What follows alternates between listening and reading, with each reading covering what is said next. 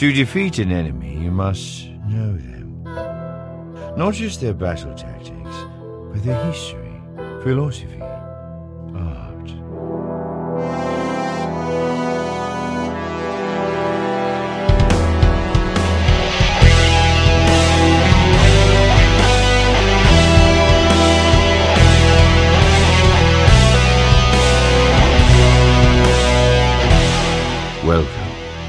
to the Chiss Ascendancy podcast.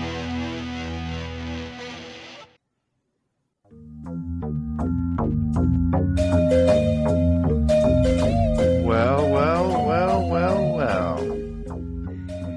Hello, everyone, Six wells. and welcome back to The Chiss Ascendancy.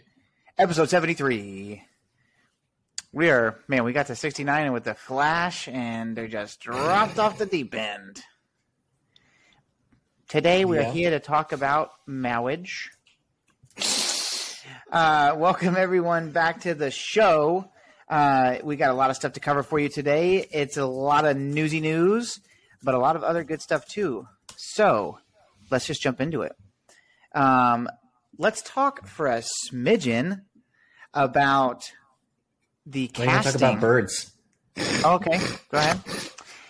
Oh, coming in hot with the jokes. Alrighty. Uh, I thought it was Um, so funny. I'm not going to lie. apparently the uh, the interwebs are afire because uh, the casting is unofficially official for Mister One Ezra Bridger and Mitth'raw'nuruodo of the Chiss Ascendancy. And so, per what we expected, Thrawn is being played by Lars Mikkelsen, uh, which is super cool because he is um, also the voice of Thrawn on uh, Star Wars Rebels. So the cool thing is you'll get a great voice right off the bat. yeah, um, definitely. I'm a little then- sad it's not Marc Thompson, but it's fine. Uh, I was kind of hoping that they could just cast Marc Thompson as Thrawn and be like, "Yeah, he grew a beard. What Do, about it?" do you think he does regular acting? I don't think so. He's always done. Um, I was watching a thing about him recently, and he said that he had done voice acting for a good while, and he didn't like to read at first, but he got into audiobooks. Um, so I don't think he's ever done acting. Acting. It'd be interesting to know, Hmm. though. So yeah, Lars Mikkelsen. Um, he's going to be um, Thrawn, and then Ezra is played by um, Mena Massoud. I'm sorry if I'm butchering that. The young lad that Kodar played. Mubat. Oh my god. He's being played by Kud'ar Mub'at, uh, the one and only from the Bounty Hunter Wars trilogy. It's the greatest. The only Star man Wars- whose butt connects to the entire galaxy. Yeah, exactly. Do you remember when Um, it took you 20 minutes to explain to me how his butt web worked? And I was like, sorry, so the web goes all the way to the planet. No, it's basically an asteroid No, I remember. of his I butt remember juice. an asteroid.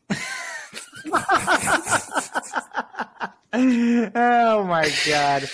Dang, Skin was out here just joined the Methodist Church, just throwing around those cuss words.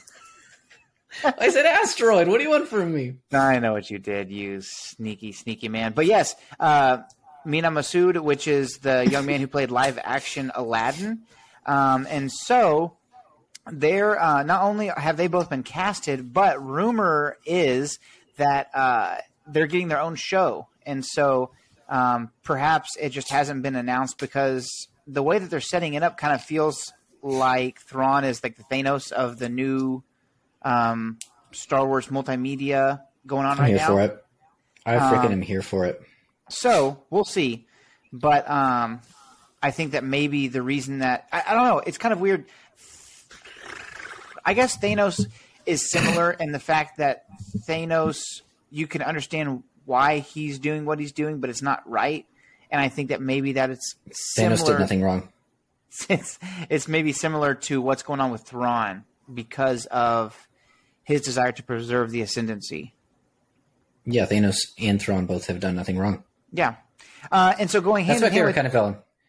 yeah, the one that you can agree with or understand the reasoning. Yeah, or the, and the and the one that genuinely thinks they're in the right. They just don't like, uh, you know what I mean. They're not just out there doing things for the sake of evil. They think they're serving the greater good. Do you think that Palpatine believed he was doing something for the greater good? Uh, no, Palpatine was serving the dark side as he should have. He was a good Sith. Good Sith Lord. Interesting. Well, um, I wonder if, but do you? I mean, he definitely had that rationale, you know what I mean? When he was like drawing Anakin in, he's like, you know, there will be peace. right, right, You know what I mean? But he he didn't care about peace. He cared about power. Yeah. I wonder if the, let's see, yeah. I mean, the code of the Sith says peace is a lie, but I always pictured that as uh, personal peace. Well, yeah, and it's like the I think it's the pursuit of peace that like there's always going to be chaos, there's always going to be imbalance. You know what I mean? Seeking that out for it, an end of itself is like futile. Right. Um, okay, what else we got going on? Um, so, yeah, sorry. Uh, but as well, uh, Disney Plus news is that um, apparently Mandalorian 3 has been filming in secret, and it's possible that they're almost done. I know we talked about this a smidge the other day, um, but the rumor is that they might be done by spring. Uh, or not Spring done by by, spring, spring, but like but like ready to show by spring. Whether that means Freaking February right. or March or April, I'm not sure. I'm I'm gonna assume they're saying spring is like uh like to make it sound good, but it's probably gonna be like maybe as late as May.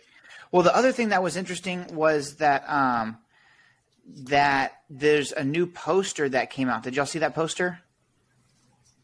The Luke and Grogu. Yeah, yeah. so the thing is, it's not a poster for Mandalorian season three, but it is officially licensed by Disney. So right, that is the curious thing. you know what I mean?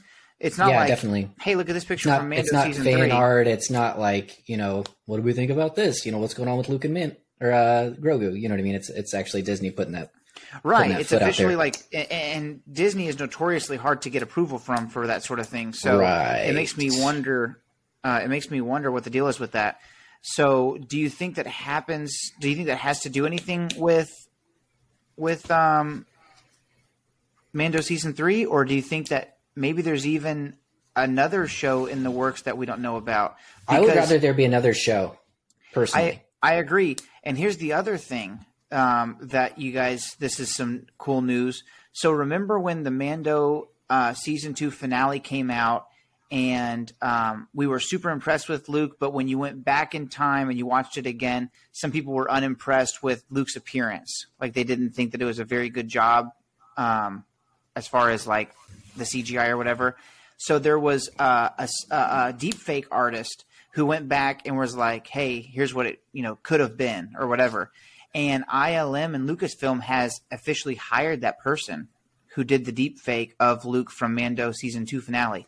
And so Good you on have, them. You have to wonder. One, congratulations! Like you did exactly Right. what everybody else wants to do.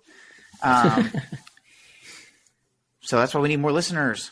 Uh, but um, but it's interesting because come on, Disney. what else would they need that for except for to Yeah. do more deep fakes? Like it's a very niche Yeah. style. So one of two things. Here's a here's a hot take for you. or what were we gonna say? Uh, here's a hot take for you. Um, the Luke Grogu show is actually going to be the acolyte, and Grogu goes dark side. That but the timing is wrong. Do you remember how he just choked a person? That was his first instinct. No, He's I got know. a dark side bent. I know. But the acolyte is officially 200. I don't care. Okay, well, there you go. um but uh, I was also wondering if it could be for Tarkin. Oh, yes, It could be for Tarkin for the Cassian Andor show.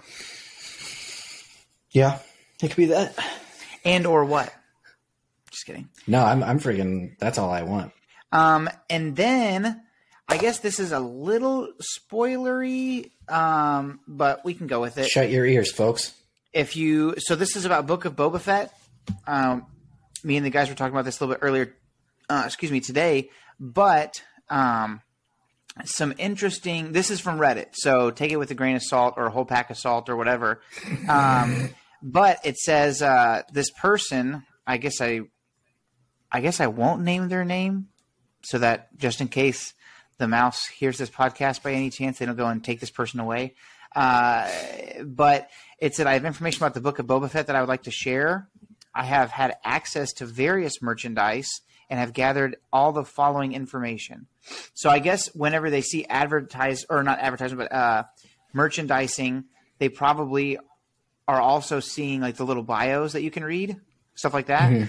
Um, okay, so it says again, if you don't want to know anything about the book of Boba Fett, probably fast forward three or four minutes. But it says three, two, one. Uh, Bossk, Dengar, Zuckuss, and IG88 will all return. Um, so my shirt will officially be off because I said I'll take my shirt off if Bossk was on the show. Um, a side thought from that is if you read the Aftermath trilogy, you remember we talked about Cobb Vanth being uh, in one of those. Um, oh, what did he call those stupid things? The little side stories. Anyways, um, he talked about yeah. Um, I don't remember something, uh, but he uh, that's where we talked about Cobb Vanth and all that stuff. Another one uh, that they had was uh, Dengar and his new partner Embo were around on Tatooine after uh, right after the events of the Return of the Jedi. So that being said, well, I'm alone in here. Um, there's I wonder if Embo can make an appearance because him and Dengar are like legitimately partners. Um, I'd be here this for it. I freaking love Embo, dude. Exact same timeline. So the uh, so the dog would be dead because he's dead by the time of the Return of the Jedi in, in the books, but uh, it would still be cool to see Embo. And that's Dave Filoni's favorite bounty hunter. And we know that Dave Filoni directed at least one episode It's of the Book of justified. He's a freaking sick character, dude. Yeah. Well, there was moments where he was supposed to die, and they're like, Dave Filoni's like, I couldn't let him die because he's so cool. And so uh, it would be cool because he gets to direct at least one episode of the of Book, Book of Boba Fett. We know that. Um, yeah. Okay, going down this uh, this same line, Cobb Vanth and Greef Karga will be in the show, um, so that'll be interesting. I can't see a world where Cobb Vanth and Boba Fett um, don't like. I don't see a world where they're against one another. You know what I mean? Sure. What do y'all think? I could see a world where Boba Fett decides that he wants money more than he wants friendship with some Tatooine hillbilly. But the thing that's interesting to me is that Cobb Vanth just wants freedom. That's like his number one thing, and I don't think Boba really cares either way. I don't know. Yeah, I'm not saying he he'd had- have like like Boba would care about what he was doing. I think it just like if somebody was like, "Hey, there's this person making trouble out on the plains. Why don't you take care of him?" I don't think anything would stop Boba from doing that. Yeah. My other wonder is um, how long do you think Boba Fett knew that Cobb Vanth had his armor? Do you think it was a new discovery? I would assume that seeing as how much he wanted it back, He didn't have. he couldn't have known for that long, right? He yeah, just went and got I it. don't. Yeah, I think so. Um, Because he went after Mando like immediately after, and I think Mando's a way tougher target than Cobb Vanth. oh, for sure. Well, know what I also, um, Greef Karga being back in there is super sick. Um, it says Imperial troops are present in small crews. Um, the Tatooine Cantina will be there, so that's cool. Hopefully, the like um, old school cantina. Cool. Also, you have to remember that there's rumor of flashbacks, so we could see the cantina back in its glory day before the droids took over. Um, here's sick. Uh, Boba Fett will have multiple looks. Unsure if this means flashbacks or if he changes his costume in some way during the show. Um, so that's really cool and interesting. There yeah, will if they do a flashback, it's probable that he's going to have that uh, tan jumpsuit on instead of that black jumpsuit. right, right. It changes his armor look a lot. The black is raw though, especially does with the new sick. paint. Uh, Yeah, it says there will be a quote battle in the throne room. So I don't know what that means, but I do know that if you've ever played Battlefront 2 from Does that mean 2003, you- Jabba's palace, or are they talking about in Mandalore? God dang it! It's got to be. It's got to be on Tatooine, right? Yeah. Um, it says background Tatooine characters including Jawa, Tusken Raiders, Gonk Power Droid, and a whale creature. Ooh, Gonk. Yes. Whale creature. That means Thrawn. Uh, yeah. What the freak is a whale creature? I'm not wrong. Uh, Dude, space if whale. you're if you are right about the Purrgil creature. randomly showing up and Thrawn's there in Book of Boba Fett, I will lose my mind. I just don't see a world where that's what it is, but that would be so freaking sick. Name me one other whale in Star Wars. Uh, that one chick with the six boobs that sings in Jabba's palace. okay. okay, I see you. Um, it says Boba Fett may go without his helmet for an extended period of time, which is only fitting, seeing as Temuera Morrison's handsome face is going to be there. Um, and then it says uh, the Sarlacc and Slave One appear together in a playset. So that's obviously just toy news. It says merchandise will initially re- release in November, potentially potentially with teaser Potentially. images, uh, teaser images in September or October. So we could have some info. I don't know if that means a trailer or what. you tease Lucasfilm. We'll see. We will see. Um, but man, it's getting closer and closer.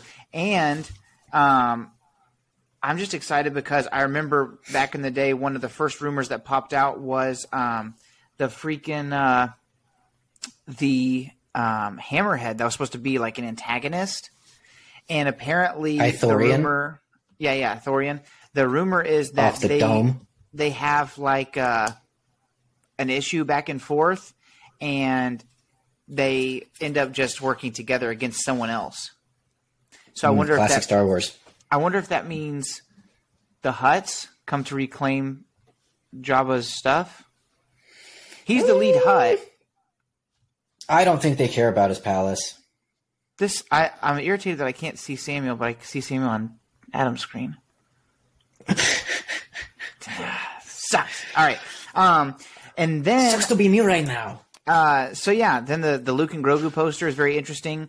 Um, so there's a lot of lot of uh, stuff coming up, uh, very interesting things, and then um, a whole new uh, wave. Um, I guess it would be the third wave of uh, High Republic co- uh, contents coming out. Uh, so uh, you've Yeah, got if, is it- if it's associated with like the third major novel, correct, right? Yes, Okay. Yes. Um.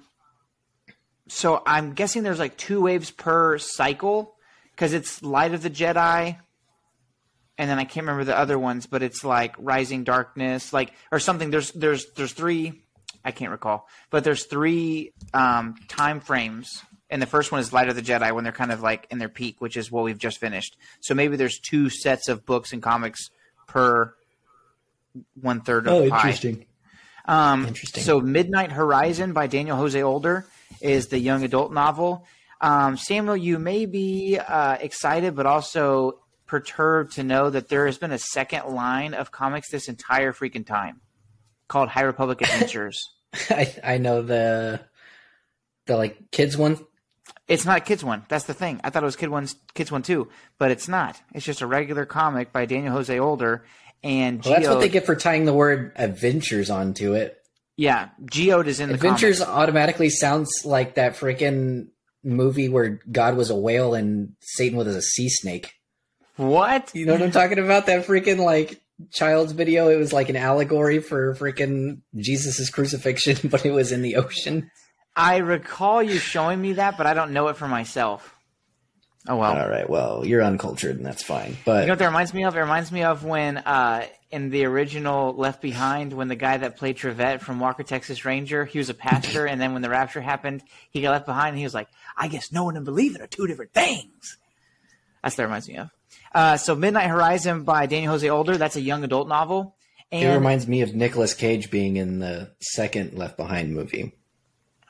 it seems we've been left behind. We're gonna steal the Declaration of Independence. God's like, you Dude, imagine messed- how easy it would be to steal the Declaration of Independence during the Rapture. Dude, what if? Oh man, I want to Big make a brain joke. time. How much of a joke can I make right here? Can I make a good joke? Imagine if. what if uh, a certain pastor was like, "That's what you get for messing with America, Jesus." Eh, you guys know what I'm talking about. All right, so um, that's by Daniel Jose Older, and I want to say for those of you who are like, "Oh yeah, young adult book," I'm not going to read that. Some of the best Star Young Wars adult material. books are fire. Dude, Lost Stars by Claudia Gray was probably the best book to come out during that whole Into the Force Dark was really good, dude. Yeah, and that's by Claudia Gray as well. So maybe it's just Claudia Gray. But um, dude, those young adult books are sick. And Daniel Jose Older is a great author. Um, I don't think the young adult books are anything to turn your nose at. The children's book by a, a certain Star Wars author was hot garbage, but Justina Ireland. uh, that's what I you're talking going about. name names. So yeah. her her new book, Out of the Shadows, I think dropped um, this week, the twenty eighth. Um, and it's a young book. Adult, so I'm going to try it it. out. I'll try Um, it out. I, I did not enjoy the children's book. Also, she was kind of being a, a real piece of work on Twitter Yeah, she that was. month. She was being a bunghole. Um, so then also uh, Mission to Disaster, which is a mid-grade novel by Justina Ireland. I can find myself not reading that one, just being honest. Um, okay, here's a really cool one called The Fallen Star by Claudia Gray, and this Claudia is Gray, the, she can do no wrong. yeah, this is She, the can, she, she cannot do a single thing wrong. So this is it. the third Del Rey novel, so the adult novel. So you have Light of the Jedi, The Rising Storm, and then The Fallen Star. I'm so by Claudia excited. Gray. It's Hey, how did you feel that this latest Star Wars novel stacked up compared to Light of the Jedi? neck and neck? Really neck and neck. We'll get into the we'll get into the nitty gritty uh, as we do the interesting. review. Interesting. Um, and then my thing that I'm I obviously am very excited for um, the new like adult like big novel, but something that has really caught my eye is Eye of the Storm by Mr. Charles Soule. is a comic miniseries which is only two issues, but it's 30 pages each, and it's focused solely on uh, Marchion Ro. And so it's going to be just about him. Uh, and so Let's read it. Let's read it. The eye. I freaking love. I love the voice that Marc Thompson came up with for It Marchion Ro. makes me feel like he needs Visine. um, It makes so- me feel things that are unspeakable for uh, this particular setting. No, I really am a big fan. I love it. I love it because it's. I've said this before, but it's unique. It's it's unique to everything that he's done so far.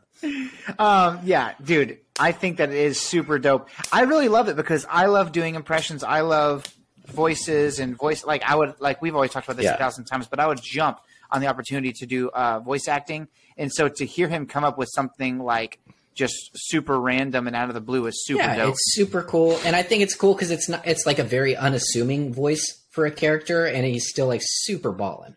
You know what I mean? I think that's a that's a that, that's a tough mark. I think it's cool that he landed it. Yeah, I totally agree. Um, so that's super exciting, and it's by Charles Soule, who does the Vader stuff, and so it's it's amazing. Um, and so I guess that kind of takes us straight into the uh, the real meat of the episode, which is um, we're gonna Which do. is, if you look at our notes, the sizing Storm. Is it? All right, the sizing storm. The sizing Storm. I was in a meeting with like my boss's boss, and he was trying, trying to give me a big outline of something. I was like, "There's a typo in this," Oh Sorry. And he was like, "You're the first person to notice that," and I was like, "It's there." I was like, "Anyway, continue." Uh, sorry, the sizing storm. That threw me off. Whatever. It was one of those times that I was typing on my iPad, and it's like The like, Visine Storm. "Alrighty, ding, ding, ding, ding, ding," as you're typing on your iPad. I am the red eye, clear eye. the sizing storm.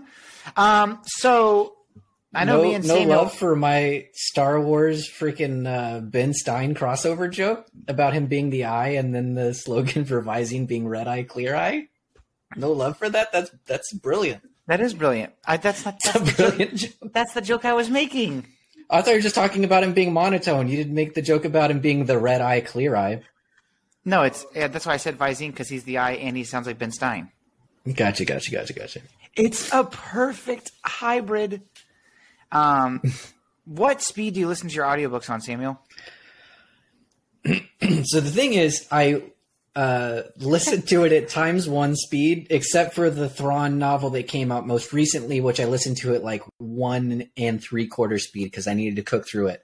I was not desperate enough to listen to this particular novel at one and three quarter speed, so I listened. I just went and picked up a hard copy and I just read the. I read like you know half the book in a day. Oh, cool.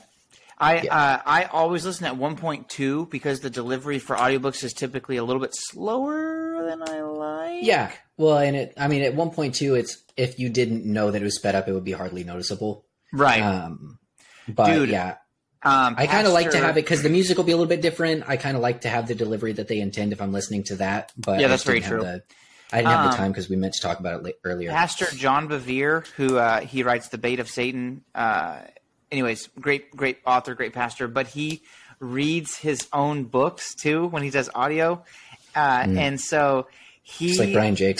he uh, yeah he he reads like he talks, so you can tell that he's in the booth being like, Crazy. and then he had to give up his offense.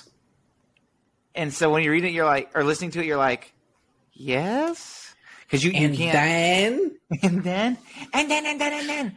Um, so this is similar, uh, kind of to what we've done for other reviews.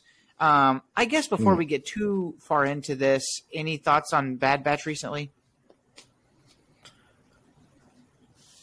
I Are y'all caught up? forgot to watch this weekend's episode. Actually, I I legitimately I just plain forgot. Just gave myself a headache.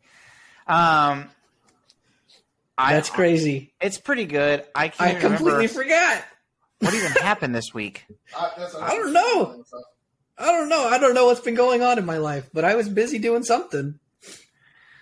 I just forgot. I cannot remember. I'm bringing it up. Whoa. Crazy. Okay, so I'm kind of having the same boat as Samuel. What's the what's, funny, it- what's the title? Oh yeah, it's okay. It's okay. Um, but I will say that the uh, the title I found out what the title is for this coming Friday's uh, episode, and it's called Project Warhammer. So Ooh. I'm wondering. So wondering we're if talking we're- about like probable dark troopers? Death Troopers. That's what I've said. Um, yeah, maybe. That's what I'm wondering. Um, the wound on the side of Crosshair's head is not healing like at all. I mean, it's healing, but it's like it looks like there's freaking holes in his head. So I'm wondering if it's if it's Festering. like getting to the point where it's like festering, and it's like, okay, well, let's just put a freaking mask on him and you know fix it like that. I'm just ready for some pick and waffle action. You know what I mean? Some what? Some pick and waffle action. it's a reference to the Thrawn novel. That was the name of the Death Troopers. Oh, pick sorry. and waffle. Sorry. I was totally not. what are we doing here? I was totally not What are we? Are we Thinking- talking about Star Wars or what? I wasn't thinking in that vein. I didn't know what if there was a joke I was supposed to We're getting. talking about Death Troopers. I named two of them. yeah. I don't know. What I don't know what you want from me. Well, uh, jumping into the sizing storm review. Um, so basically, similar to what we've done for like Mandalorian and things, uh, we'll give our op- overall thoughts, which is kind of the bulk of what we'll talk about. We waste the secret weapon. Well, waste a secret weapon. Um, we'll talk about uh, standout moment, uh, new characters or characters that stood out the most to us. We'll rate it and we'll talk about where we think it's going to go from here. If you haven't read or listened to The Rising Storm by Mr. Cavan Scott, this is going to be full of spoilers because it's been out for a good while now. It's pretty good. Um, I'm gonna give like I'm gonna give Light of the Jedi like a nine and a half out of ten. I'm gonna give this one like an eight and a half, A whole point less? a whole point less. Why? And I think it's just because so much was withheld from me, and I hate it. So you mean like you? It feel withheld- like- What do you mean? I feel like he just hinted at a lot of stuff, and I Uh-huh. think that's cool because he's like a comic writer, like he does a lot of comics. Mm-hmm. and I I don't know I I don't like when things that I want to know are just hinted at and they don't tell me. Oh, Like I see am what you're reading the saying. book 'cause Okay, I want the information. Like yeah, I still don't know what Marchion Ro was doing the entire novel. I, I have no idea what he did the entire book. What do you mean? Hey. He w- he just like did things and he's like I'm at this place and you're going to have a clue of what I want, but you'll never know what it is. like I still don't know what he did the entire time. Okay, well, I guess we'll just jump into it. So, okay, I s- overall thoughts. I would say I that, that. I would say that my um, I I found myself Like, I- liking some parts more than Light of the Jedi. Actually, you get a lot more Marchion Ro. Um, you get a lot. More. I feel more, like we didn't get that much. we definitely got more than we got from Light of the Jedi, though. I mean, we would get like a whole chapter of them, but then there'd be like seven chapters on a love interest with uh with Elzar, which I'm not like that was a good story arc, but I don't know. I wanted a lot of Marchion, and I waited several months to find out what he even wanted with Loden, and I still have no idea. Uh, You know what I mean? Like yeah. that was like the end of the So- other novel. I expected some explanation, and I didn't get any of that. Um, okay, Steve Schmidt. Okay, I'll give you my opinion. And my thought is Marchion, whatever his species is or whatever, and I'll say this the reason that I was like, man, I'm excited, but I'm also kind of irritated that there's that whole other um, spectrum of comics. I think there are six out right now. Um, High Republic Adventures. And the annoying thing is, it's not by Marvel. So I have to buy them in Amazon and read them in the Kindle versus having everything in Marvel, which is just nice That's what I do anyway. Um, but uh, so that it'll, it'll be no issue for you. But apparently, um, again, we're going into spoilers, so I've told you like a thousand times. But in the comics, he's seeking for the leveler like before the book. Gotcha. And so the main thing, the, the main issue with with Marchion is he is irritated by the concept of that the Jedi have a one up on him because of the Force. So the leveler is something chaotic, something, and I can't tell it. It comes across like it's an animal of some sort. Uh, right, it, it seems semi sentient from like the half chapter we get of it. but- Right. so, Um, um, in in It almost seems to like exist in a null space, like in ysalamiri. I was going to say the same You thing. In I mean? Legends, you have the ysalamiri, who are uh, these little ferret reptile, Yeah. orange-looking things, and uh, basically they would create a force field, no pun intended, where within that bubble the force cannot be used. Um, and it was real interesting because in the uh, outbound, not outbound flight, but in the Thrawn um, trilogy, the original Thrawn trilogy, you had um, a, a clone of a Dark Jedi named Joruus C'baoth, and when he would lose his cool, he would reach out and you know try to force choke Thrawn. And so the cool thing was Thrawn. He started finding these creatures, and he had one like next to his chair, and even from a distance, the force that was directly around Thrawn was affected. So even even though it wasn't technically affecting Joruus C'baoth, by the time the choke or whatever got to where he was, there was Yeah, this well- void of force. And it would be so that anybody within the presence of an ysalamiri would be invisible in the Force. So Joruus, if Thrawn approached him wearing, he had like a backpack with a nutrient rack that the ysalamiris were on. Um, if he approached Joruus in that way, he wouldn't be able to sense his presence in the Force. Right, right. The force basically doesn't exist in that bubble. So I know that George was not really a fan of that concept. Um, Yeah. Because it, they're supposed to be in all things. So the way that the leveler seems to work is that either it uses the force or it like disrupts the force in such a way that the force still exists, but it basically it kind of comes across as um, uh, th- like a gas that Scarecrow would use in uh, Batman Begins or some of the Yeah, old cartoons. it definitely seems.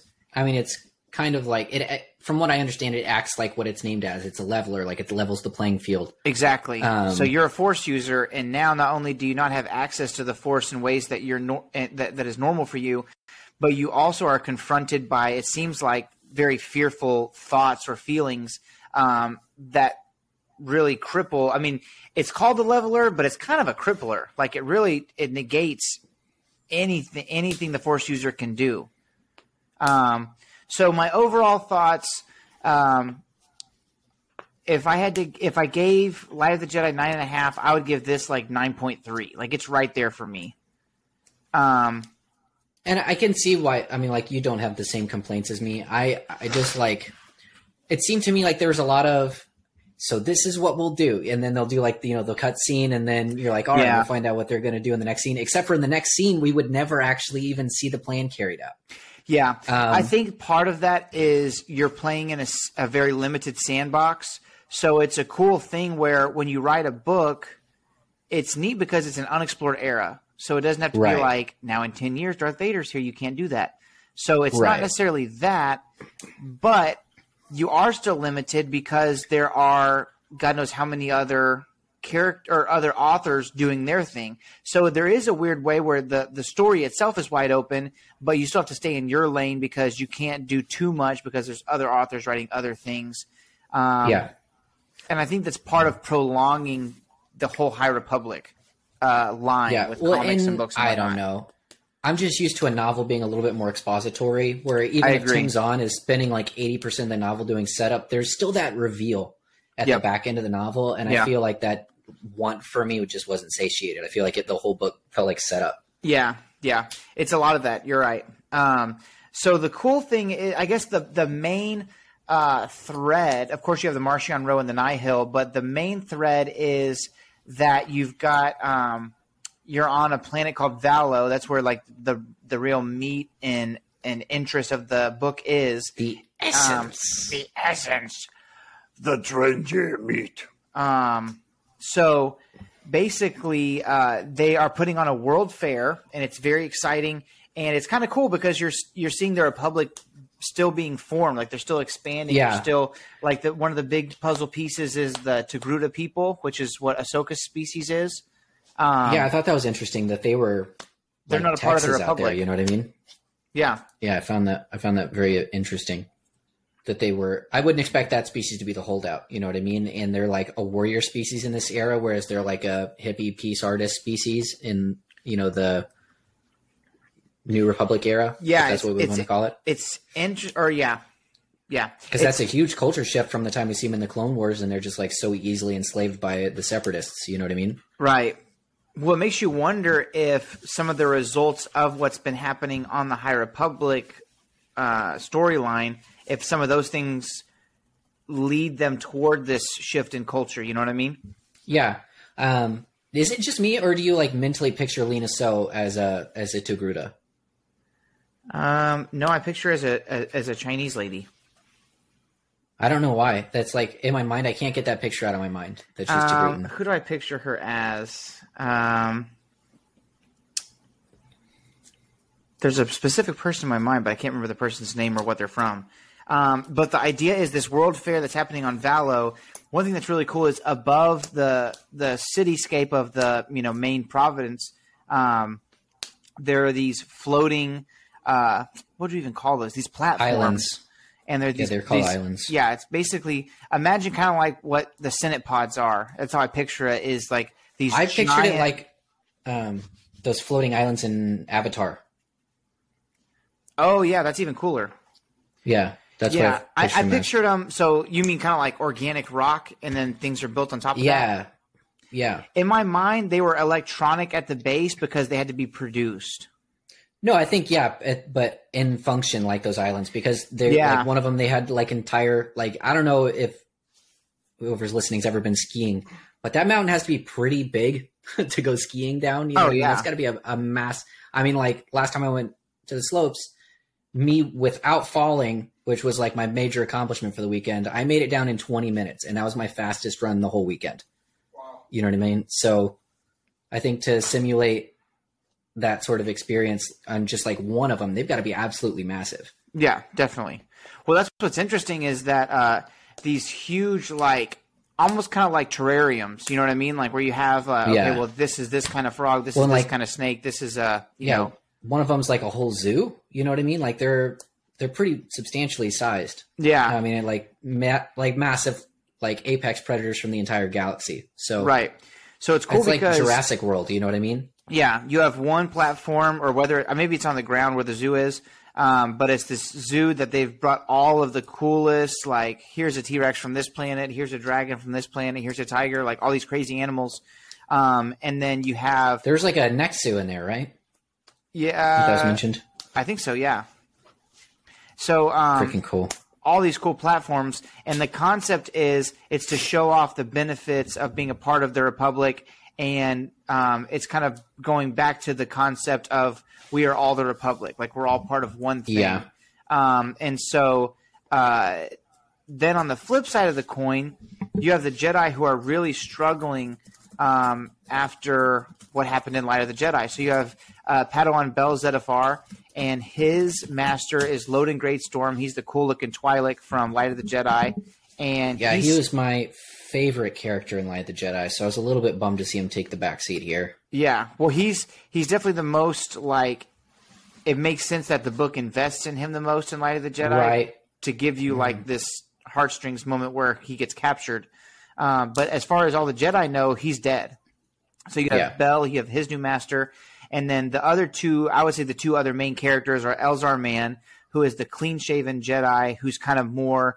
He's the one who, from Light of the Jedi, him and Avar Kriss kind of have a weird relationship, and he's not been made a master in Light of the Jedi because they don't trust him because he's kind of experimental with the Force, and they almost see it as disrespectful. Um, but he gets made a master, and he's sent to Valo to help oversee uh, this huge thing, you know, coming to life.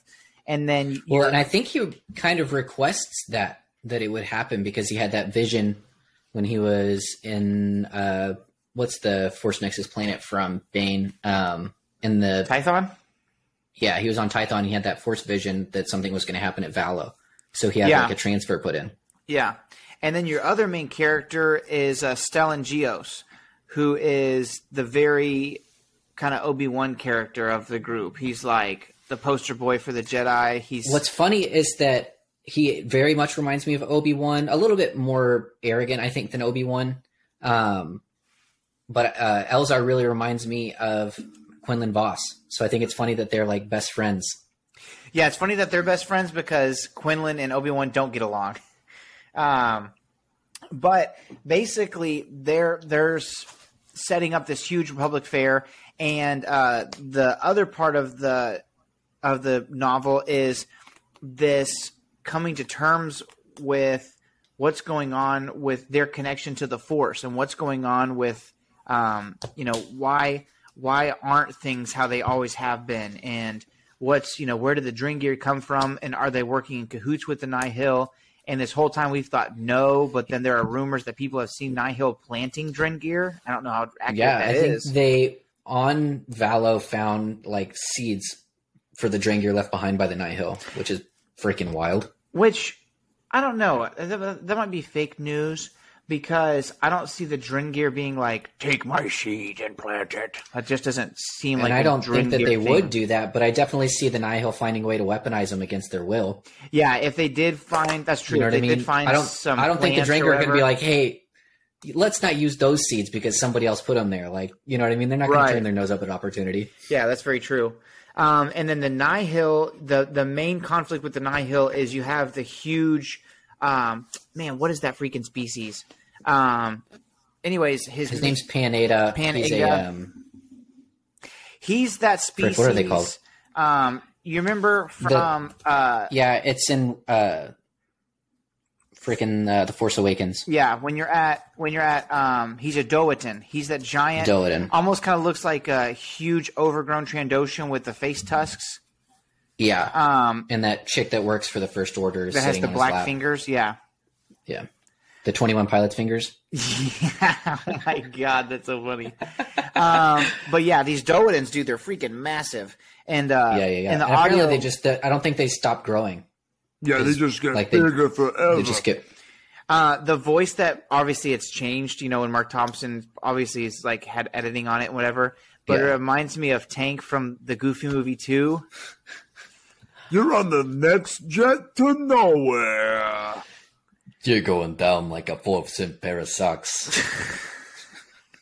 What a stupid freaking analogy. Freaking going- hilarious. I never understood that. Does that mean he's going down like they're going in the trash or like their elastic? No, is I think it's like yeah, I think the elastic's crappy, so the socks are just baggy and they're around the ankles. You're going down like Pete Maravich's socks, which actually was kind of cool now that you think about it. Dude, when I was a kid, I was think I always thought he said faucet of parasites, and I was like, what does that even mean, bro? You're going down like a freaking pestilence, bro. I had no idea what he's saying, man. I had no idea. Um, do you do you? I know that the Goofy movie holds like a really special place in everyone's heart, but do you find yourself going back and watching Goofy movie or extremely Goofy movie more? I had this conversation last week, and everybody there agreed that Extremely Goofy Movie is the better film. Everybody there agreed. What was the median age of these people? Uh, my young, I was the oldest one in the conversation. You were the youngest. They were, I was the oldest, and they were no younger than nineteen or twenty. That makes sense. Uh, I find that I believe that Goofy movie is probably more iconic, but I quote and enjoy and find myself going back to watch Extremely Goofy movie more. I think it's the better. I think it's the more enjoyable film. I like it. Yeah. Um, still can't find um, uh, American Tail, Treasure of Manhattan Island on any streaming services, so that sucks. Don't even get me started. It used to be on Netflix. I know. And you know what is what else What the frick is that about? Who's that hurting to leave those on Netflix? Yeah. Who, who's doing that? Also, I need answers. why isn't Universal have uh, a streaming service? These are the questions nobody wants to answer. Because that's right, who uh, owns. Also, Are we Matlock, on overall thoughts, or are we on standout moment, or are we on new characters? We have butchered overall. we already thoughts. rated. We already rated. we already okay, rated it. So give me okay. Give me uh, rapid fire. Do you know what what our time is at all, Adam? Uh, we are at forty-seven minutes forty-eight seconds. Oh, okay, we're doing good. Um, okay, so give me your standout moment. Ah, standout moment, easy. All right, big spoilers here. So Giant I- spoilers, bro. I don't know what you're doing here if you don't like spoilers. We've already ruined the whole book. But um, the moment where Elzar gives into the dark side and moves an entire platform and destroys a ship with it, that was freaking sick nasty. Yeah, that was super cool. Um, That's like the most powerful display of the Force I think I've seen in a novel since Storm, since Bane like did a Sith ritual and created like an entire storm. Yeah, it was very interesting that um, Elzar seems to flirt with the dark more. He, you're right. He is exactly like Quinlan Vos, and it's interesting to me that he. It was so quick. Like, um, He's like if Quinlan Vos and Qui Gon Jinn had a baby. You know what so I the mean? greatest Jedi ever. They've he's he's got like their both both of their worst qualities almost. Oh God, freaking dang it! Is hit my elbow. He tore his elbow ACL too. Hey, f you, bro. Uh, he's basically. Um, if he was, if three people could make a baby in Star Wars, he would be uh, Quinlan Vos, Qui Gon Jinn, and uh, who's the guy that can't get laid? Um, what is that guy? Rael Averross. Rael Averross. That's him. You mean he's Qui Gon and anti Qui Gon? Yeah, and Quinlan Vos. He's more Oh Rael than gosh. Qui Gon, in my opinion. Don't you think? I think his uh, journey into the periphery of the Force is very Qui Gon. That's true. But him constantly sleeping with people around him is Rael Averross.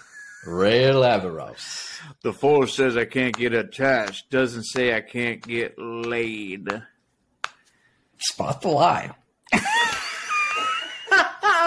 Who reads that? Is that is that Marc Thompson?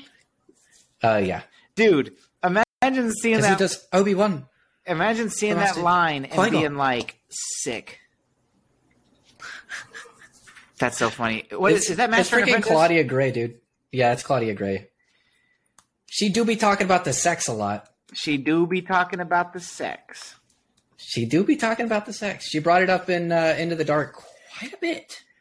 Yeah, Quite a bit. yeah. Oh, it's narrated by Jonathan Davis.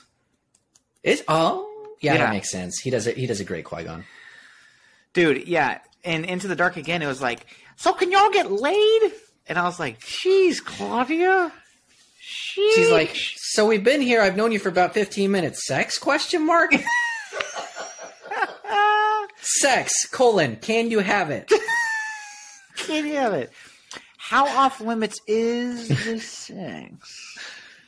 And then you had freaking uh, what was the Owen Wilson character? He's like, ah, I don't really see what the point is. oh, what was that guy's name? Um, oh, Sparky Sparky Boom Man. um, but yeah, and so in the High Republic Adventure comics, um, they're all in those uh, geode. Don't get me wrong, I tried it, but I prefer drugs and celibacy. dude. He was like, "It's okay, but it takes so much time and energy. You could be smoking the meth." He didn't really Spot say that. lie. That's kind of that's kind of how it sounds. Um, okay, so standout moment for you was Elzar Mann's display of dark side power. That was really cool. Obviously, Um, okay, my standout moment is definitely the cliffhanger at the end where whatever the freak the leveler is. What do you picture it as? I picture it as Alioth from Loki. Has what? anyone else here seen Loki? I've seen the first two episodes. Oh. So when you get to like episode five, Oh, sweet. there will be a giant, like nebulous, not quite insubstantial, but definitely looks like a cloud type creature that is basically the end of the world. Oh, wow. Um, Do and you? that's what I picture it as because it, it doesn't seem to have a definite shape. It seems to be uh, almost lupine. You know what I mean? It, le- it seems to be like kind of a wolf in stature. Um, so whenever I was listening to the audiobook, I can't recall what the sounds were because, of course, when you do a Star Wars audiobook, you get like it was very windy outside. Like they have like the sound Yeah. effects and stuff. I think that the sound effects for it were feline. So in my head, It's possible. I automatically was like, "All right, here we go, Star Tiger." yeah, I don't. I don't know. It's it's that's part of it. It's like the descript, like even the description of the thing that we have no idea what it is, is so nebulous that I can't even get a mental image of the thing that I already don't understand.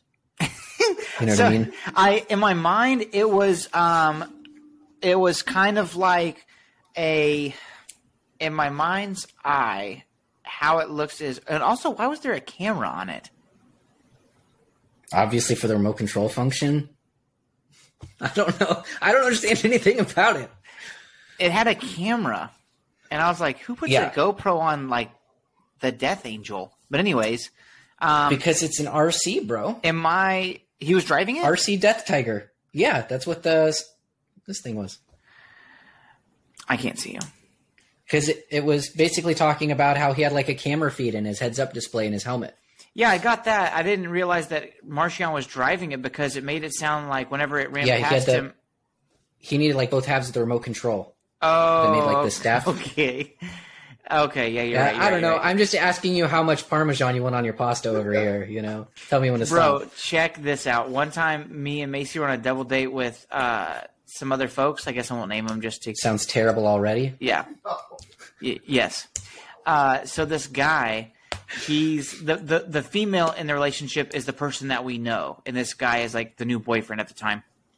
And we're at Olive The Garden, worst. and I'm like, Can Oh, we go somewhere? Italian Denny's. Can I get can I get a little uh, less atmosphere? You know, Olive Garden's way too crazy for me. And so we're at freaking Olive Garden, and this guy comes up and goes, uh, "Tell me when you're ready for you know, or tell me when that's enough." And he starts doing this number on the the salad or whatever. And this guy sits back. I kid you not. I'm going to push my laptop away so you can see what I'm going to do. This guy sits back and goes, "Just kill it." this guy's got a thing of cheese the size of a football in the freaking uh, shredder. And he's like, "Kill it." Like he's going to pay for the freaking cheese. Was is that not the most annoying thing you've ever heard in your entire life? Yeah, that's pretty stupid. The good thing is I can see Samuel now. The thing that I hate about it, and it may just be your interpretation of it, but his self satisfaction. That's what I hate. No, I hate that's- how smug he is about it. You know what I'm liking about this podcast is I'm liking how far I can sit away from the camera. This is sick. Are you snapping? Kind of. Oh, yeah. No, he was definitely. Wow, I feel like I'm on the Joe Rogan experience. This is raw. Um, he was definitely like, kill it. Yeah, it Kill was. it. It was the kill it. Kill it. Marchion Ro, dude. If they made a Black Series, I haven't bought a Black Series helmet yet, which I've I might. I've I really might buy a Star Wars figure. I've really. Oh really? I love Marchion Ro. He's. I'm telling you, he's my favorite villain since the first time I read Thrawn. More than Kylo Ren? My favorite novel villain. Oh, okay. Yeah, for Yeah. sure, hands down, hands down. He's uh he's very interesting. He's very he's a very compelling character, I love him. and and you know what though I I know this is what they're gonna do, but I'm I'm hoping against it at the same time that the um the Eye of the Storm comic that's coming out. I hope that it's not. Um, I liked the Rise of Kylo Ren comic. I really liked it, but there were so many things that it didn't answer. Yeah, but I. Mm, I can see what you're saying. I feel like, however, we already knew a frick ton about Kylo overall, and I don't feel like I'm gonna walk away from this being like, I've still got questions because I know so little about him. Like any extra information, I'm like, oh, neat. Yeah, I would like to have like a. Uh, I think the only thing that could improve it is if it's narrated by David Attenborough. Marchion Ro is. It'd be cool if it was Marc Thompson doing Marchion Ro doing a David Attenborough impression. Marchion Ro is walking. He kind of has a Prince Zuko vibe, doesn't he? I think he has an underlying rage, but I think he's definitely a lot more in control. Yeah, definitely. Um, Definitely. He sees the big picture, man. That's what I love about him. The other thing that was really really cool about um, about the book, another standout moment for me personally was uh, the moment where he takes that bird guy into the cave when he Yeah, first finds the dope. That whole chapter was cool. and um, and he's like the the guy ends up dying. And his species is like slightly force sensitive, and he was like, "What did you feel?" And the bird guy was like, well, "I didn't feel anything." And you could, Right. you could tell he was like upset because he was wondering why didn't I know this thing was coming? Why didn't I know this was going to happen? And Marchion Ro was like, "Perfect," and I was like, "Oh, sick." Here I was thinking he was being nice to this guy. Literally took him there to kill him on purpose. Because we're friends. little eye glows. Hey, so um, did you notice that? Uh, you know how he did the whole thing where he electrocuted Pan Eyta with his um, helmet, and then Pan Yeah, in half. Also balling. So here's my question: the new helmet that he puts on after that is that the helmet we've His always new seen? helmet is his old helmet, yeah. Because he the adjective they used was cyclopean, and I remember it because it's such an unused adjective. It's Such a the cool word. Single. Yeah. yeah. So I was like, okay, so there's the one eye. So I guess before that he was Yeah, just wearing the one else. that he was wearing was the one that I think he unveiled most of the way through the first book, and it has like the um, stars and galaxy patterns on it. oh, you're right. You're Do you right. remember right. that? The one that kind of Yeah. sounded like the the Ren mask. Yeah, a little bit. Okay. Any new characters that stood out to you? Um,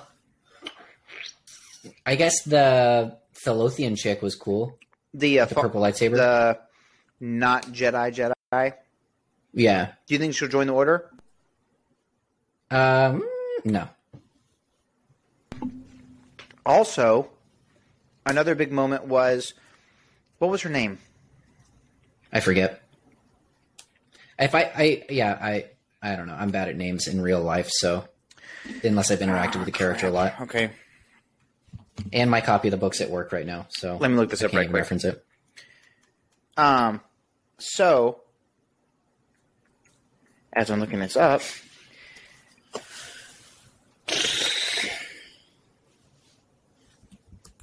What were you going to say? I was gonna say, um,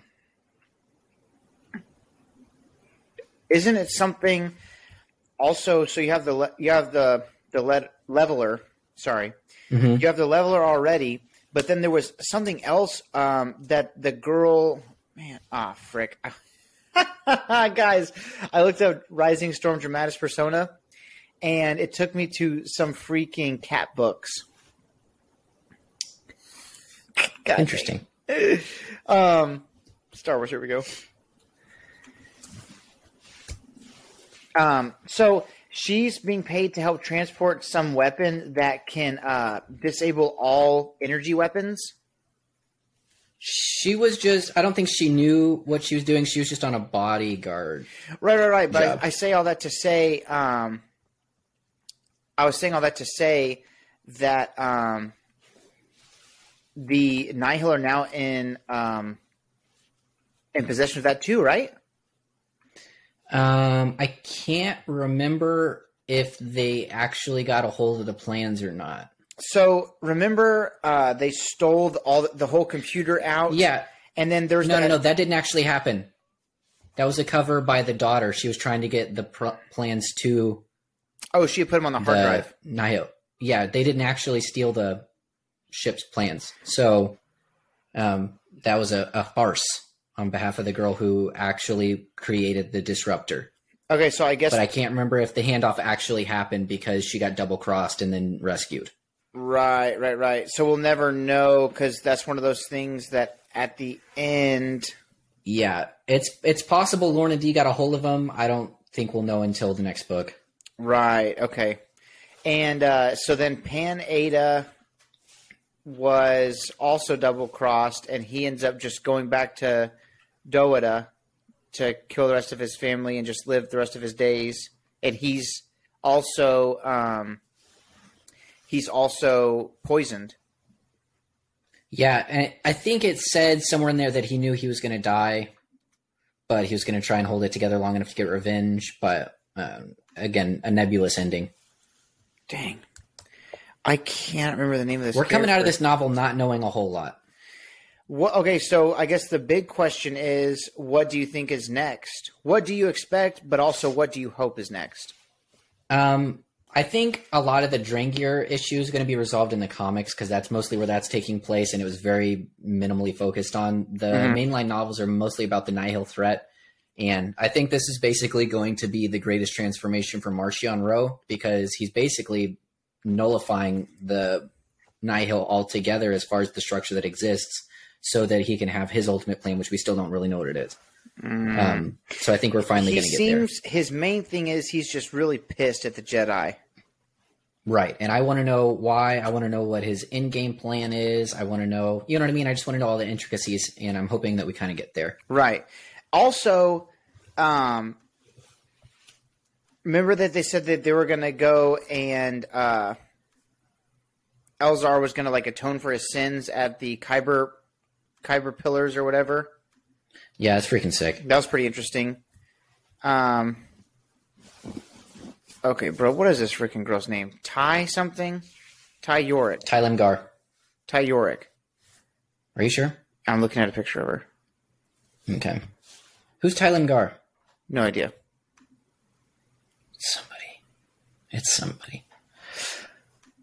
Um, so what do you want to happen next, and what do you expect to happen next in the main storyline? I guess in the next novel or young adult novel. Yeah, that's all I, I really just want to. I, the, all the characters are supplementary. I kind of want to see where Elzar lands. I think maybe he'll fall away Mm-hmm. um, because that's like something the Jedi fear, right? That's something that's you know pretty unheard of for a long time. I don't know if he will fall away, but I think that it's plausible for that to be the case. Um, but I, I'm really most vested in the Marchion Ro storyline. That's what I want to see the most from. Yeah. Um. Oh my gosh, I was talking about the standout moment, and I totally started talking about the leveler, and I forgot what my standout moment was. So my standout moment is uh, when the leveler somehow turns Loden Greatstorm to dust, and he disintegrates. Yeah, freaking wild. So what the freak was that about? I just wanted to turn my book off. I don't know, dude. I was upset. I was ticked. Hey, Adam, can you do me a favor? Can you look up because you can scare you can share your screen? Is that correct? Can you look up High Republic comic number six or number seven? I'm sorry. And um, on the cover of this comic is um, Sskeer's uh, Padawan. It looks like, and there she's fighting someone, and there's a red lightsaber. Ooh. All right. Well, do you have any final thoughts? Because I got to start getting ready for bed. It's uh number try number seven. So, Yeah.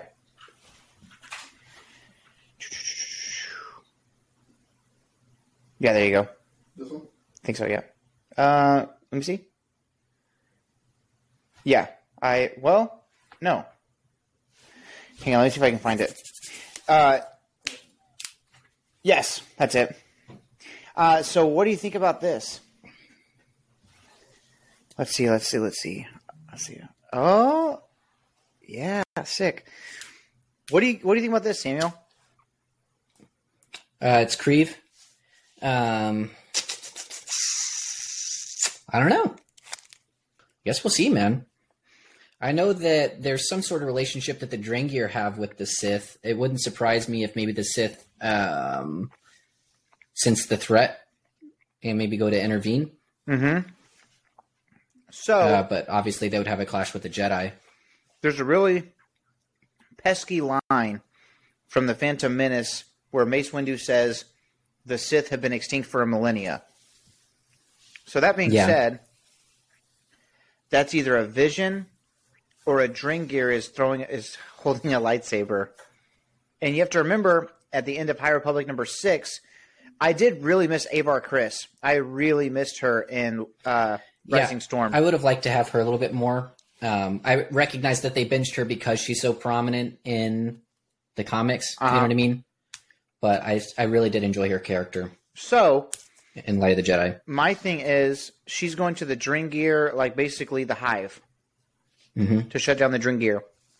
And my and that comes out tomorrow, by the way.